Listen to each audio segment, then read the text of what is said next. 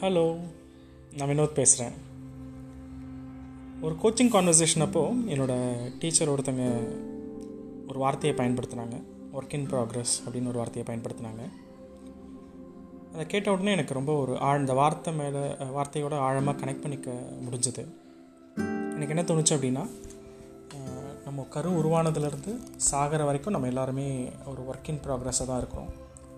நம்ம சரியான விஷயங்களை செய்கிறோம் தவறான விஷயங்களை செஞ்சு அதுலேருந்து கற்றுக்கிட்டு சரியான விஷயங்களை செய்ய தொடங்குகிறோம் அப்போது நிறைய விஷயங்களை கடைசி நாள் வரைக்குமே கடைசி முச்சு வரைக்குமே நிறைய விஷயங்களை தெரிஞ்சுக்கிறோம்.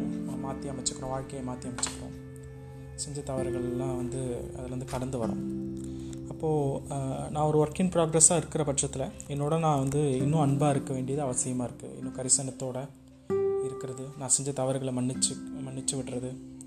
அப்புறம் செஞ்ச தவறுகளை அதை பற்றி சிந்திச்சுட்டே இருக்காமல் அதுலேருந்து விடுபட்டு வாழ்க்கையோட திசையில் நகரத் தொடங்கிறது. இதெல்லாம் வந்து நல்ல ஒரு வாழ்க்கையை அமைச்சிக்கிறதுக்கு அவசியமாக இருக்குதுன்னு எனக்கு தோணுச்சு. அப்புறம் என்ன தோணுச்சு அப்படின்னா நான் ஒரு ஒர்க் இன் ப்ராக்ரெஸ்ஸாக இருக்கிற பட்சத்தில் என்ன மாதிரியே மற்றவங்களும் ஒரு ஒர்க் இன் ப்ராக்ரெஸ்ஸாக தான் இருக்கிறாங்க.